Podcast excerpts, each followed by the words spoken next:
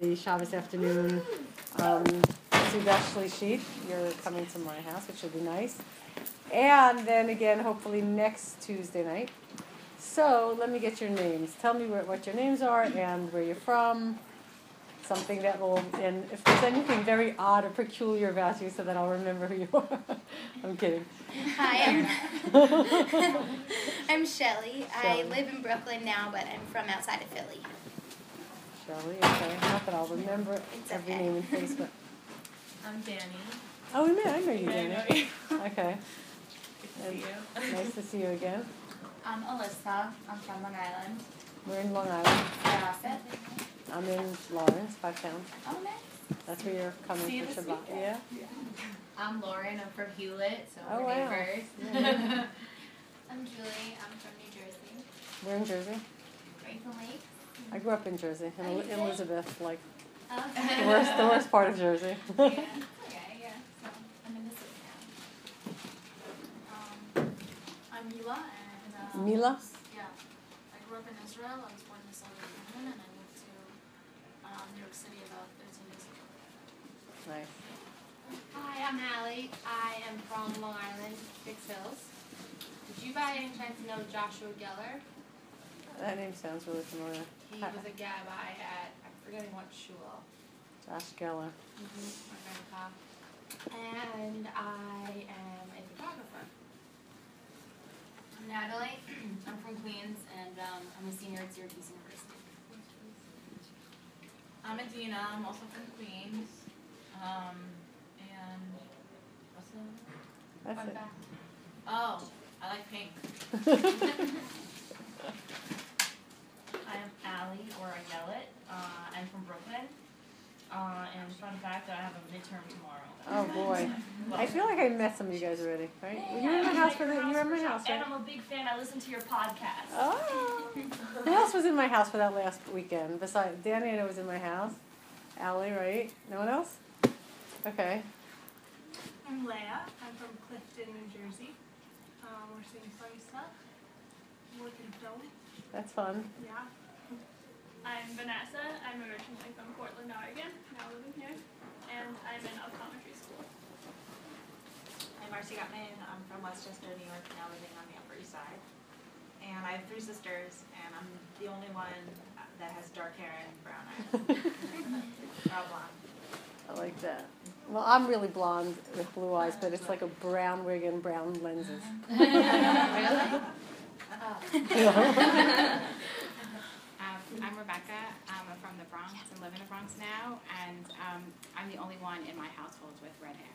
Who else Nice. is brown? So where did you Since come we're on the from hair exactly? topic, I Alrighty, everyone. Best I could do is sweet. That's good. Is it, it's too hot. again. You want to Let's see. No, it's good. It's good. could add that. We just take one sip and then we're good to go. We'll put that in there, then we'll finish. Okay. Alrighty, so tonight's class, part one of two, is investing in the invisible. See, the, both classes are two different perspectives on freedom. Tonight's class is going to be about freedom from from barriers that hold us back, that we might think hold us back. I'll say it that way. And next class will be freedom to. So now we're speaking about freedom from. One of the paradigms within which we see the world, the lenses through which we see the world, is that when things are forbidden to us and we're not allowed to do them, so that limits us. We are bound by our intuitive kind of reaction to that which is, we, are told, is off bounds from us. We are not allowed to. We, it is in Hebrew asur. It is forbidden. It is wrong. It is bad. It's not allowed for us. Other people can, but I'm not allowed to eat that food. I am not allowed to say those words. I am not allowed to be in that kind of a place. I'm not allowed to wear that, and I am not allowed to um, take, you know, in, invest in that, invest in that uh, some that business venture. I can't. I'm with, I'm limited. So I feel like I'm not as free as everybody else. I can't wear what I want and eat what I want and say what I want and go where I want and do things when I want to. I'm limited. So, what we're going to do today is we're going to take a second look at what we call prohibition, limitation. Those words, you're not allowed to. It's forbidden. Okay? They make us feel resentful. And we're going to take a second look at that experience, how that works, and what that's really all about. Because it won't be a surprise to you that in Judaism, there's 365 rules about what you're not allowed to do, and only 248 rules about what you should do. So there's more prohibitions than there are obligations. And people look at us and say, oh, there's so you're not allowed to do this and you're not allowed to do that, and how could you live like that? So, in the English language, by the way, there are words that make us feel good and fuzzy, such as apple pie and harmony, and you can tell me some words that make you feel good. I just you just like hearing them. Rugula. Charisma. Charisma is a good word. Makes right. Enlightened. Enlightened. Tell me some bad words. Tell me words that you immediately get a negative, uh, uncomfortable feeling about. Tense. that describes it, right? Tweak. Disease. Okay, what is it? Right? Terror, crash. And what about the word no? No for you. You can't. You're forbidden. You're not allowed to. Right? We just have an internal mechanism that makes us say, really? Oh, if you tell me not to, then what do I want to do? Then I really want to try it. Okay. So let's start with evaluating the whole concept of that which is not allowed, that which is prohibited, forbidden. But we're not going to speak about it in the way you expect to. We're going to go way off into a totally different type of um, perspective on it. I'm going to ask you this. We're going to do a little thought experiment. I say to you, I'm so thirsty. Could you please bring me water and a glass? So a good, helpful soul comes running over with a bucket of water and a block of glass. So what's the problem? You can't do anything with it. Correct. Why? It's not something that, it, it's obvious. It's like you can't hold the glass to What? have the water in Why? there. Why? There's no hole. Okay, good. There's heavy. no Opening. opening. There's no hole. What is a hole made out of? Air. Nothing, right? Air fills it, but a hole is where there is no glass, correct? A hole is where there is no glass. So actually, what do you need? Water and a hole that is surrounded by glass, correct? Now, most of us are find that the whole part of the glass is invisible. We don't process it. She's very good. She picked up on it. But I got to tell you, I'm impressed because 99% of the time when I ask that question, it takes many like attempts to get to the point where people say there's no emptiness, there's no hole, there's no place where there's nothing. So that was very good. And you just shortened the class by two minutes. but um, the idea here is, as you can all see, we want an empty hole surrounded by glass. So now, if you were the glass manufacturer, okay, would you feel frustrated and limited because you have all this glass to work with and to shape, and you're not allowed to let any of it into that hole? That hole has to just be empty. And you have to hold the glass back and keep that hole clean and neat. And if even a tiny little, little jagged end of glass is sticking into that hole, it's no good. You can't have anything, not a drop. Would you feel like you're limited and you're frustrated? Of course not, because you know that producing a glass, which is a very functional, useful, necessary utensil, requires what? Glass and nothing in proper arrangement with each other, correct? So that's how we're going to understand prohibitions. That's what they are. They're the combination of what we add to the situation and what we hold back and do not let be included in the situation or whatever we're involved in. So let's give another example. Music. Anybody musical here? So let's say you were looking at a sheet of music and you saw one note that just continued for the entire page. Would that be considered music? If an instrument started playing a tone and it just played one unbroken tone with no highs or lows, no variation, nothing, would that be called music? Yeah, maybe. Okay, let's say not music. Would it be called rhythm, melody? No. Okay, good. That's a better word. Why not? Because when we talk about a rhythm or a melody or any type of combination of sounds, which is pleasing or perhaps even unpleasing to the ear, what we're looking at is many notes, and each note is separated from the next note by a tiny little space or pause or silence, right? Many notes separated by in tiny little micro pauses. And when you play a piano, let's say, there is a distinct separation between the notes. And the way somebody plays that, the silences and the sounds, is often what contributes to their greatness, to their sensitivity, to the depth and the passion in the piece. So, would you say that the composer is frustrated, prohibited, limited because he cannot put one note running through the entire page? He's got to have places where there's no, you know, notes, no sound, like empty spaces, pauses, silences. And it's annoying and it holds him back or her. Would we say that? Of course not, because we understand that the melody or the rhythm is a function of what you hear and those tiny little pauses in between what you hear that define them.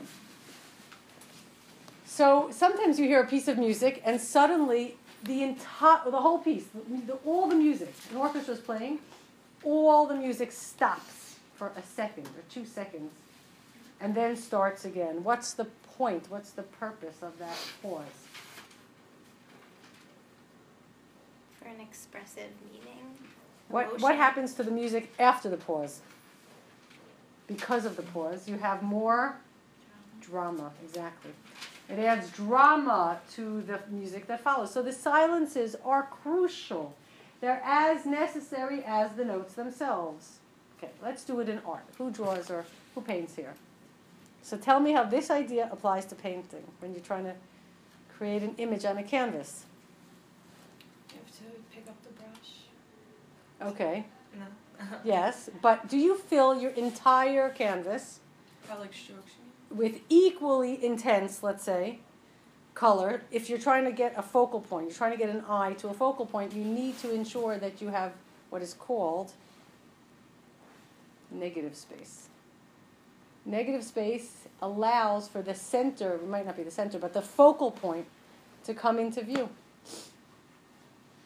This idea applies in every single area in life. There is no area that you will encounter in all of existence, in li- living, our existence, that does not require a combination of what we add and what we hold back. And together they create the full, total whole, the power, the import, the functionality, the completion, or completeness of it. Let's do it. Let's take this into relationships. Okay? So you say to someone, I have something very disturbing I need to confide in, in someone. Who do you suggest I confide in? Um, and they say to you, you know what, your good friend so and so, they are wonderful. You should speak to them. First of all, they will listen to every word you say. They will take, you know, take it into consideration, really think about it. They'll be very deliberate about how they, you know, um, evaluate the situation. They'll do the research to figure out what would be best for you. They will give you all the time you want to explain it to you. They'll guide you through the process that you need to go through. This, they have, you know, super good judgment, excellent judgment, so you can trust how they see things. I think you should talk to this person. So you go ahead and you do that. And they're all of those things. They are as wonderful as they've been described. And you say, This is a good friend, a smart person, a caring person, helpful person. What more could you want? There's only one problem. You go home, and on their Facebook page or whatever, they broadcast to the whole world, oh my goodness, do you know what so and so just told me? The whole thing straight up for uh, 10,000 friends to see. What just happened? A person is not just the, the totality of what they do, what they say. It's, they're very much measured by what they don't say. what they will not reveal, when they don't talk and don't, oh, don't, you know, reveal what's inside themselves, when they don't share. It's not just about how much you share, it's how much you don't share. Right? Everyone could see that. A friendship is very much uh, based on both values. One alone is unstable, and in fact, it could be terrible. Well, you know, it could be destructive in the extreme. Okay, let's take another example. Alrighty, marriage. So what's wrong with this? What went wrong here? So the guy, or since we're women, we'll make the guy the bad one. Um, the guy says, "I don't know why my wife is so angry at me. Why she wants to divorce me." I give her all the time in the world. If you figure out the what I'm about to say, tell me. I give her all the time in the world. I should give her all the money in the world. We share that we love sharing the same types of you know you know entertainment. We love spending time together, discussing all kinds of things. I'm there for her whenever she needs me. I'm compassionate. I care about her. I'm very affectionate to her. Show her all the love I could possibly show. I don't know why she hates me so much. Are you hinting at Nita? No, no, no. I'm asking. no, why does my wife hate me so much? Because everything he's supposed to be doing, he's doing. So what's happening? He doesn't give her space. He doesn't mention that he also treats another woman the same way. Okay, now what does that mean? It's not about who you're married to that makes a good marriage. It's by knowing who you're not married to. Okay? Being very conscious about the people you are not married to. And therefore cannot be spoken to a certain way, cannot be treated a certain way, and cannot be interacted with in a certain way because you're not married to them. There's a red line.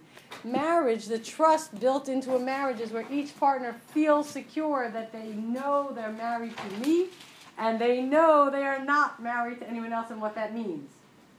Now, under the chuppah, we actually sanctify the marriage by making a bracha, specifically stating this. The bracha says, we recognize, you know, that this it is it's a mitzvah, right? In this marriage, to exclusively be permitted to this one and to be prohibited, forbidden from all others. We state that that's the that is the context of the marriage, who I am married to and who I am not married to. And I just want to mention, and I'm taking the question one sec, that that process of standing under chuppah and making that bracha and a couple other brachas with it is called, anyone know in Hebrew what that's called? Kiddushin.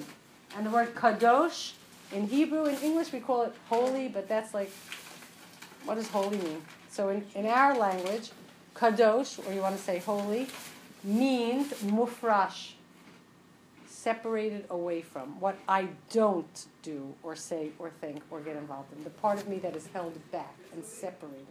That's the kadosh. So in marriage, which is called kiddushin, I am separating myself from all others and permitting myself exclusively to this one. Okay, so was this bracha ins- instituted after men were no longer allowed to marry multiple women? Also, We'll talk about multiple women later, okay? Because I don't want to digress. okay. Um, now, these are ancient brachas, but we'll bring that up afterwards.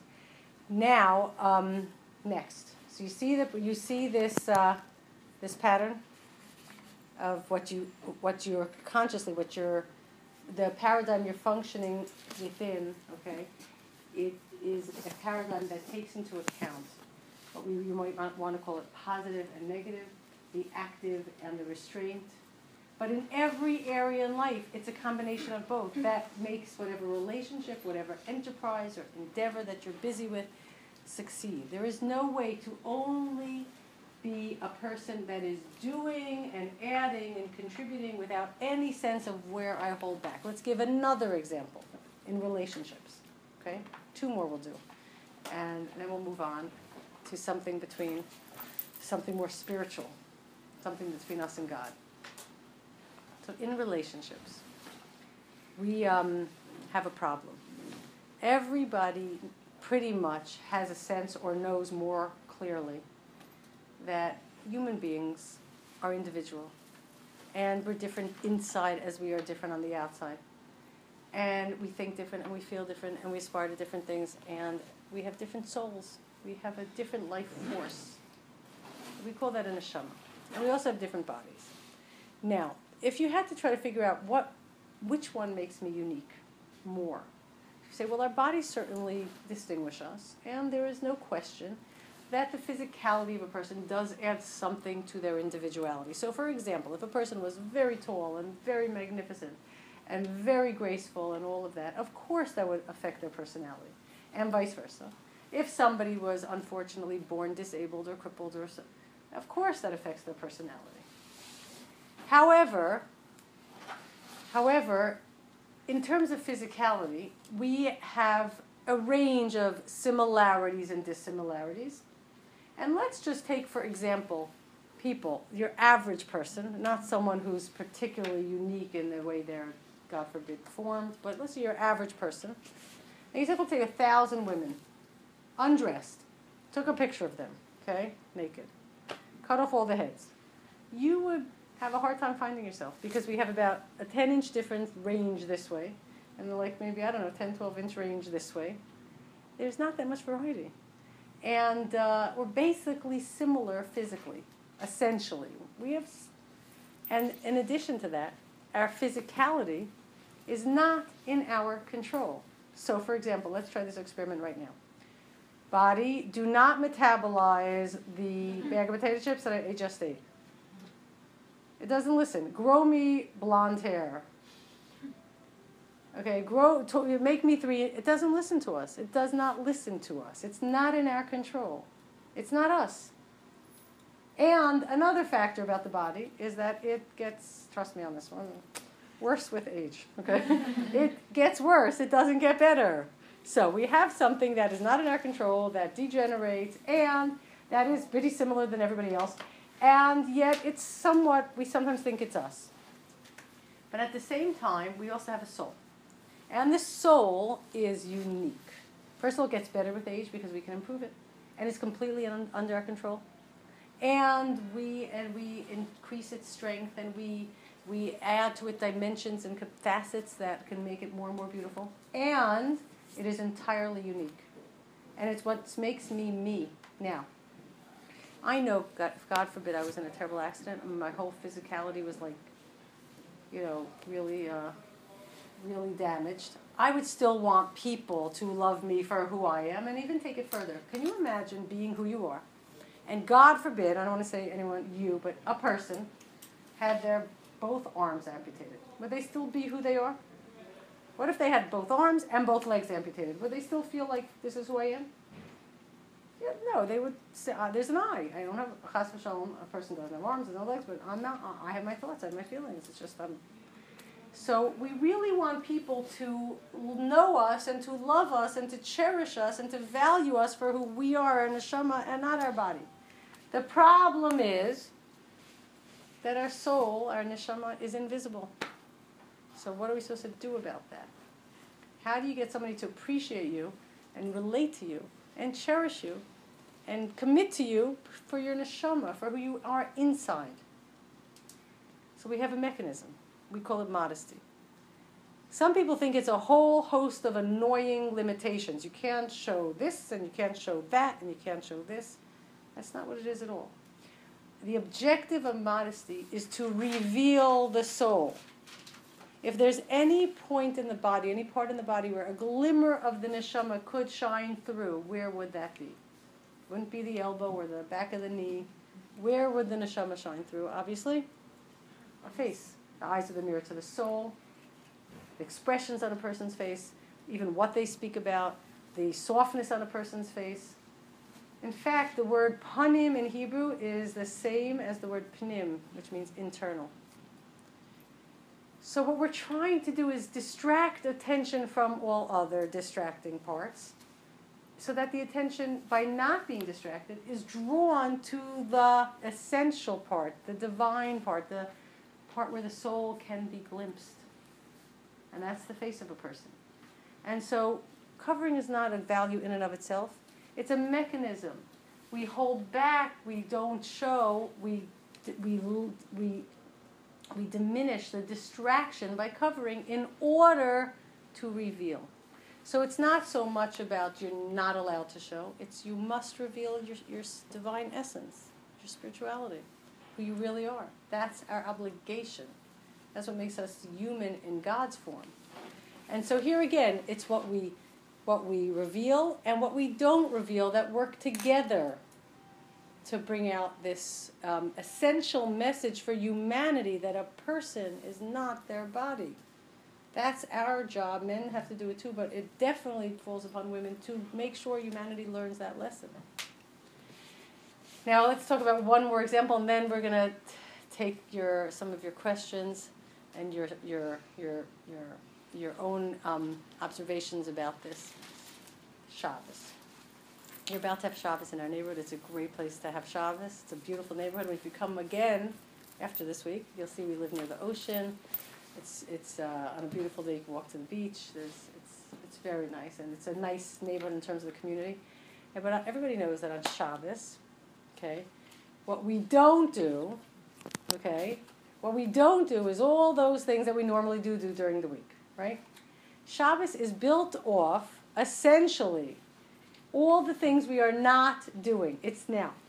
I know you dress nice and you have a good meal, but that's not essentially Shabbos because if you were stuck on a desert island and you didn't have a good meal and you didn't have Shabbos clothes, you would not be violating Shabbos. So here's how it works. We are taught that there are 39 types of work or types of activities we do not engage in on Shabbos. And anybody who learns a little bit more realizes that it's really not 39, it's like 39 billion different things. but they all fall under basic categories, little details. But you get used to them. So here's how it works they break up into three categories. About uh, pretty much about uh, equally, the categories are. They are the, all the things you need to do to pursue and acquire for yourself food, clothing, and shelter. In other words, the basic human needs that we are busy with all week, driving after, pursuing, acquiring, and organizing for ourselves, are finished, done, prepared before Shabbos ever starts. We don't get involved with them. So we are not busy with all the things that we need to keep our physical life going, our life in this world. By not being busy with these things, guess what happens? What begins to emerge? What part of ourselves can we finally focus on?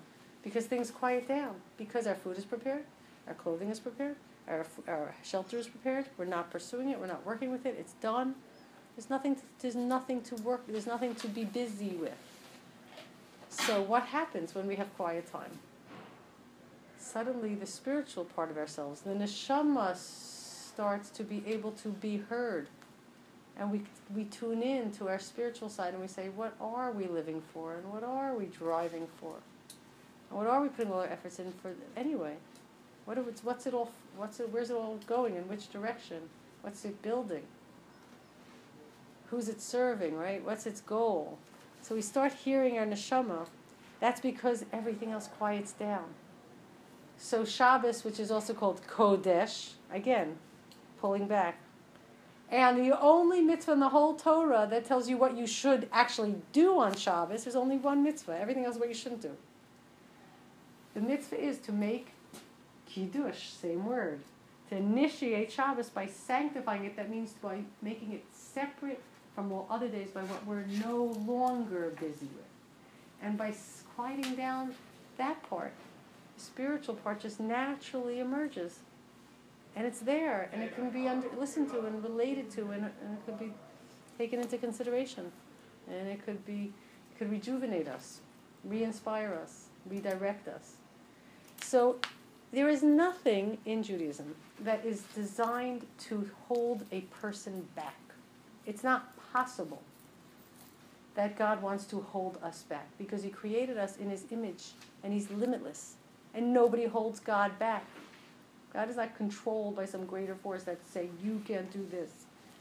Everything that the Torah guides us towards with what we telling us how to act and how to how to pull back in other words what to think and what we don't think. Even for example, let's talk about thinking for one second. Somebody hurts you. You can think whatever you want, but we're taught not to think the most negative thoughts being not to think thoughts of revenge, to plan revenge, not to judge that person in the most unfavorable way. Don't think toxic thoughts Because in the end, what will they do to us? Destroy our neshama. They, what, what happens to a person who gets consumed with anger, frustration, thoughts of revenge, plans for revenge, feeling taken advantage of, feeling. What happens to the person who allows themselves to think all those things? They're wasting their time. They're eating themselves up, they're wasting their time, probably waste a lot of money too. The Torah mm-hmm. tells us, judge the whole person favorably. You know what that means? Let's say the person offended us really bad, and let's say they actually did something that was, was damaging to us.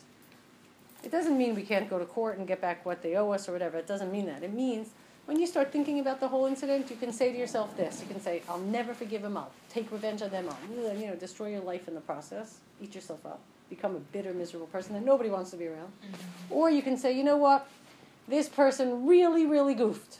Bad. And I wouldn't do it. But, you know what? They have a whole life ahead of them. This doesn't mean that as a human being they're entirely unsalvageable forever. People get smarter, people get, you know, people, go to, you know, reevaluate things, people fix themselves, people do, and, you know, be, do uh, improve themselves. That happens all the time. People pull themselves up from, you know, pretty bad places. So, you know let it be. I wish them luck. You know, let them go on their way. What would I want somebody to think about me if I made a terrible, terrible mistake? I'd want them to say about me, you know what? Let them be. Give them time. They're not unsalvageable. They're a good person. You know, they could be a good person too. So you know, I'm just moving on. That's what we'd want. So we do the same for the other person. So we don't think negative thoughts. So the Torah tells us what you think and what you don't think make you who you are. What you say and what you don't say. Slander, lies, things that torture and uh, words that you know are designed to really abuse verbally and you know emotionally another person. Um, um, um, flattery, all kinds of stuff. What we say and what we don't say is makes up the composite of who we are. What we, how we act and how we don't act. The red lines we don't cross. They all, everything comes together to make us a whole person, a fully developed person, a person that's aware that I'm a creator. But part of creating is restraint. Part of creating is restraint. Because if I threw everything I had, imagine if a parent never held back and let their child emerge on their own, let their child make their own decisions and their own mistakes and learn from it. What if a parent just overwhelmed their child with constant, you know, you know, interference? What would happen? Part of bringing, you know, helping something else find its fullness, be emerge into its what it could be fully, is also holding back ourselves in relationships. That comes in too. You know, letting people figure it out on their own. And I want to end with this. This um, there's so much to say on this, but we'll end with this visual. Well, the two types of artists: the painter and the sculptor. The painter creates the the painting, and it could be magnificent. It could even look like it's almost three dimensional. How do they do that? One brushstroke, a second brushstroke, a hundred, a hundred, a thousand, ten thousand, by the composite, by adding more and more and more and more to the canvas, eventually something magnificent emerges. But how does a sculptor work? They take a block of marble, let's say, and then what? Chip away. Remove, remove, remove, remove. What isn't there? What isn't there? What doesn't belong? What cannot remain? What's not allowed to be part of the whole final product? And what happens? A three dimensional image emerges from what's removed. We are, we are creatures, we, are, we, we, we fashion ourselves into more and more worthy, divine like creatures by not only all the things we choose to do and say and think, but very much by all the things that we choose to not say, not do, and not think. Okay? Does this make sense? Freedom from feeling oppressed by guidelines that actually help us, free us. They are not holding us back, they're freeing us to be more, to create more, to be more worthy, to be greater, to be wiser. Do you want to deal with your question? Yeah. something that bothers me. Okay, so it, it comes up, you know, so we, we could, it not really, does not really have much to do with that talk, but it's an interesting topic, multiple wives.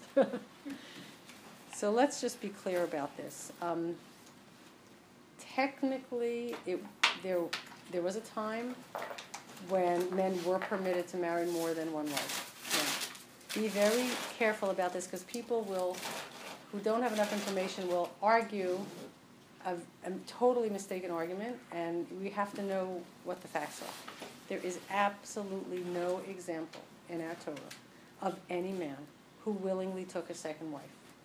There are only two examples in the beginning of Genesis, and who would they be? Adam and Eve, No, then he never took a second oh, wife. Abraham and Isaac. Abraham took a second wife. How did that happen? Oh, because she was barren? She was barren, and who thought of it? Who suggested it, and who forced it? The wife said, "You have to take my maidservant. I'm going to free her, make her a full wife, and just I want you to have children. Um, You know, you're um, you're 99. It's like time. It's time to try again, right?" Sarah did it. Avram never wanted it, never asked for it, and didn't even and resisted it. And she said, "I insist." What? Who was the other one? Yaakov. And how did that happen? Did he ask for it? Rachel, his his uh, his uh, promised wife, she concocted this idea, and she said to Leah, "You marry my husband first, and I'll marry him second. She did it. There is no case of a Jewish man in Torah that willingly chose a second wife.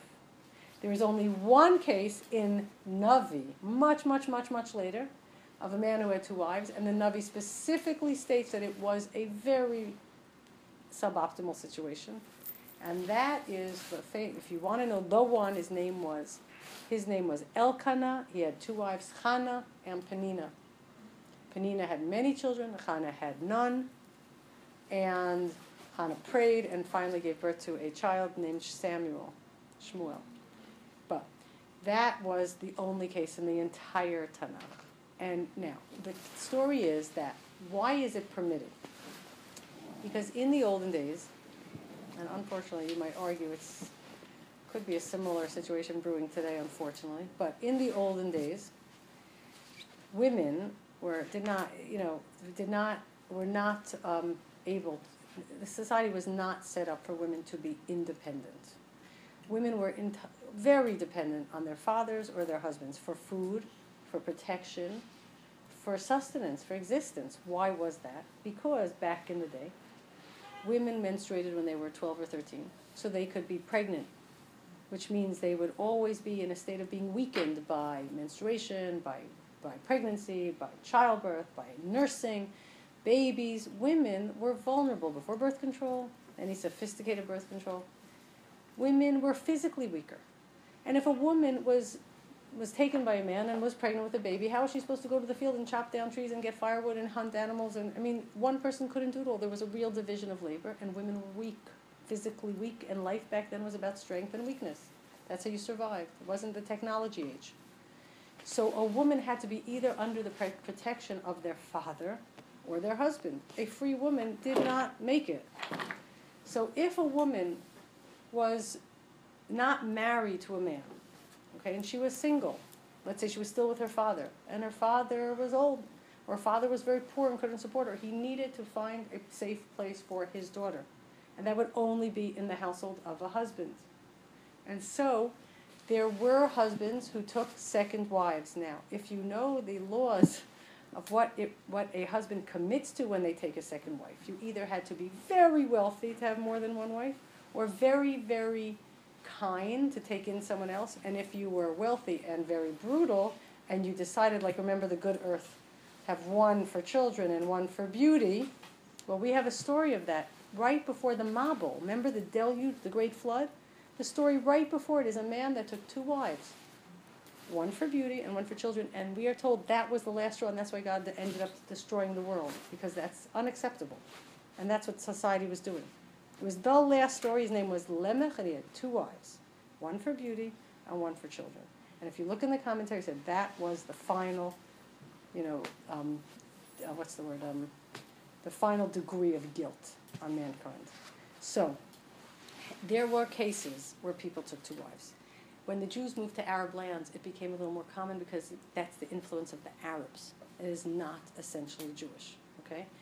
And if you did take a second wife, the law is explicit. Each wife gets equal treatment, which means you may not, you sign on the ksuva, on that dotted line by two witnesses, that you will provide for all food, clothing, shelter, and all sexual requirements, which means you cannot withhold anything and more one less the other. Forbidden by halacha, signed in front of witnesses. So this was a protection for women if they needed that situation. It was never optimal. No one would ever opt for such a thing, obviously. Back in the primordial ideal state of existence, which is referred to as the Garden of Eden, there was one man and one woman. That's the model. A union of male and female, two souls. It's never a model to have three. It's never good. In fact, in Hebrew, the word, the name for the second wife, her name is Hatzara, Vitzara. Do you know what Tzara means? Tsaris. Tsaris. That's the. That's what she was called, Sarah. Each one was actually called Sarah vis-a-vis the other. So, if a man took a second wife, he still made that bracha. That you permitted me this one, and you forbidden me everyone else. Because when a man married a woman with chuppah and the obligations of the ksuva, so she was also exclusively hers, uh, his, but you could not, that means that you could not go to any woman and have any type of relationship with her other than through the mechanism of agreeing with witnesses in a ceremony to providing forever food, clothing, shelter, and sexual rights. You had a sign on the line, otherwise the person was forbidden. So that there was no such thing as random, you know, meant to be, to eliminate random, you know, hookups, so to speak. Um, and it did a good job. It did a good job. The Jews became basically a very, very moral, monogamous religion. That was the best answer I've ever heard to that question. I asked that question a lot. It's really simple facts. I don't know what anyone else would say other than that, honestly. It- It's like You'd be basic. Any other questions on what we spoke about? I really appreciate your take on tznius. I've never heard of it like that. But it rings true, right? Yeah. Like That's why, for example, I want this is very important too. People will have misinformation. It says in one of the early parshas of the Torah that when our forefather Yitzchak, Isaac, uh, first met his wife Rivka, she came on a camel with uh, from another land with Isaac's servant who went to fetch her. So it says that when she saw Yitzchak, she covered her face with a veil. So people reading simply say, you see, women, Jewish women are meant to cover their faces with veils. So first of all, covering one's face with a veil is a violation of the very notion of the divine essence, the soul of a human being. Because that's the part that's divine that is never covered. So when she covered it, Rashi, the commentary, specifically says, because he was so holy, she saw an aura of such divine holiness about him, she couldn't look at him. Like when you look at the sun and it's too bright, you feel your eyes are going to burn. She protected herself. That's what Rashi says. It has nothing to do with that Jewish women cover their eyes. In fact, cover their faces. In fact, the Arab style of a woman covering her whole body, including her whole face with maybe just the eyes or, or whatever, is the ultimate statement of the denigration and the lack of divinity and soul in a human being, in a woman. Because what it's saying is, females are bad because they're tempta- they're temptation, right? You are a female, you are bad. Goodbye. In other words, there is no acknowledgement that within the female is a soul, and that soul is the essence of the person, and it should become more dominant than the body. And that's why Jewish, normal Jewish men, and normal men in general, can speak to a woman, look at her face, and if they're dressed modestly, have a normal relationship and a normal conversation because the focus is on the right thing and there's no distraction. It happens all the time. Everybody interacts with each other health, in a healthy way. I mean, not everybody, but it's and plenty of people are able to do this. We don't have to just like shut the curtain on them and go, you know, female goodbye. That's like the worst statement. It's not modesty at all. It's the ultimate degradation, saying you are a female piece of meat, a female animal, and that's all you are. There's nothing divine or modest about it. Yeah. Um, so, my question is twofold, but it has to do with the halachas that we're instituted in order to, um, keep tznius. Um, so the first one was your point of, you know, focusing on someone's neshama and not physicality. So why not create a halacha saying that you can't even have style, because that's also, that Everybody- might also be we are- distracting. The Torah doesn't do that. It doesn't micromanage your life in that way. It just tells you you understand. You know what? There's a famous Supreme Court judge, justice. He was like it was a whole pornography case, and they asked him, "Please define pornography." He goes, "Look, I'm not. I can't exactly define it, but I know it when I see it. Okay. Same thing with modesty. All right. There are basic. The, the halach is very basic. Look, your upper body needs a cutoff point. Like where do you cut it off? So in, there were two options: shoulder or elbow. These are like clear demarcations of the upper body. So it's cut off by the shoulder, by the elbow, so the whole trunk is included. Bottom part of your body, here, cutoff point. Done. There's nothing else. What about, um, tightness? Okay, that's your own sensitivity. Obviously, if somebody's walking around looking like a prostitute, okay, but their skirt goes to their knee and their shirt goes here, that's not modest. The whole point of modesty is that I'm trying to bring attention to the most respect worthy, divine, sublime, elevated part of myself, which is in a sense not just my face, but it's my com- it's what I say, it's what I how I look, it's what I what I what I choose to focus on in my life. So that's all, and every you know, it's like you got to use your common sense. Right, so, so related to that, though, is the prohibition on wearing pants, and I understand why. No, that's a totally separate prohibition. Right, so, That has to do with men and women. right, men not wearing women's clothes and women not wearing men's clothes, so that there shouldn't be a, basically mixed so many, you know, mixing of the genders. In other words, you can't be a transvestite. You cannot wear, you can't walk around in women's clothes, a woman can't walk around in men's clothes. Can't be a cross-dresser.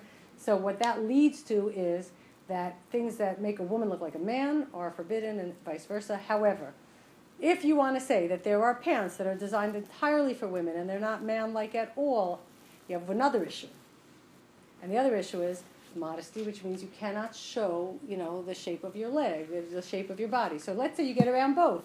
Very baggy, female, okay, not man style at all. You don't you don't want to put a zipper here. You're pretty okay with it actually. But it's not the protocol in the religious communities, I'll be honest with you, but would anyone be able to say it's not modest? Probably not. my question was gonna say, like, what's wrong with wearing skinny jeans and wearing like a shirt that, or like a dress Nothing. it that covers them? Nothing. There's nothing wrong with wearing skinny jeans and a tunic down to here. Right. But I'm telling you that in the if you want to, you know, there's a certain um, developed cultural kind of like uh, protocol in the religious community, and they dress a certain way. However, those that are a little bit more open-minded, and you know, there's more room than one style of dressing. something I didn't understand. Sorry. That's the second year it happened to. There is more room than there's not just one way of dressing. In the Sephardim, for example, the Sephardim they wear pants and long tunics. That's how they dress. You know, and they and the tunics go down like like the Indians actually to their knees, and it's totally modest. But in the typical New York religious community, there's a certain style that's you know that's adopted. But you know, you can't. It's silly. You know, you have to know what. You, have to.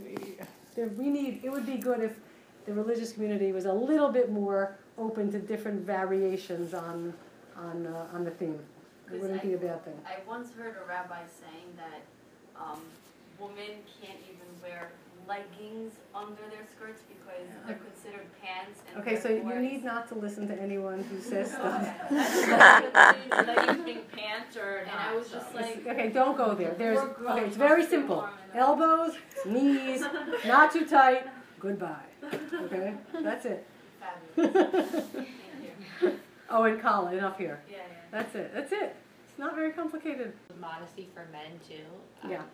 I've never heard. Yeah, so, um, so they technically, you know, don't have to cover, you know, um, their elbows or their knees, but, uh, you know, in the religious world, they all do. They, oh, no one's walking around in shorts, and, you know, the more religious you get, they, they, they dress more modestly. They're more conscious of it. Is it forbidden to walk around in shorts? Absolutely not. Absolutely not, you know. But a religious person will be very sensitive, like a woman, to the same factors and try not to present themselves as some type of eye candy. I don't know. Same thing. But the laws, yes, they don't have the as specific, like, you know, the, the elbow and the knee are not earmarked.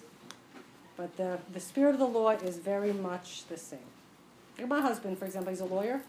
Not even he, because he's religious and because he's a lawyer, he just doesn't really walk around in shorts except in very, you know, for hiking somewhere in the mountains, like in town, he just doesn't.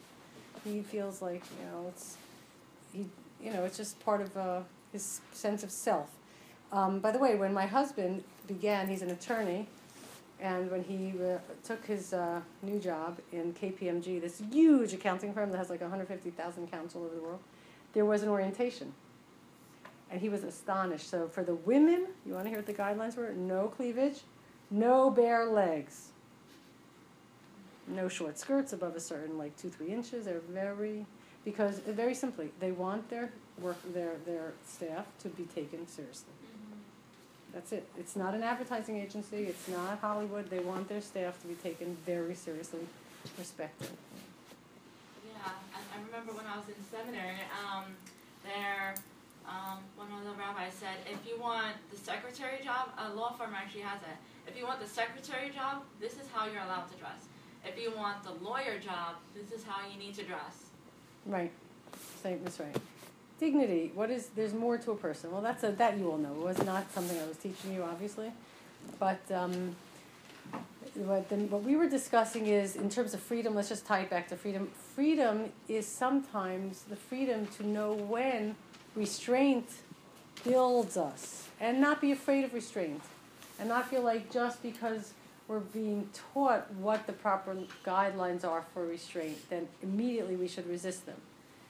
There's wisdom coming at us from thousands of years, from very great people. And, uh, and when we hear the, you know, the, the, we hear what the Torah wants from us, and some of it involves what we don't say or do, or etc., we realize, wait, wait, wait, if we put this together, this builds us. This is helping us maximize, fully kind of, you know, uh, fully develop ourselves and fully emerge into all we can be. Alrighty, we good? Thank you. So I hope to see you all, thank you. I hope to see you all on Shabbos.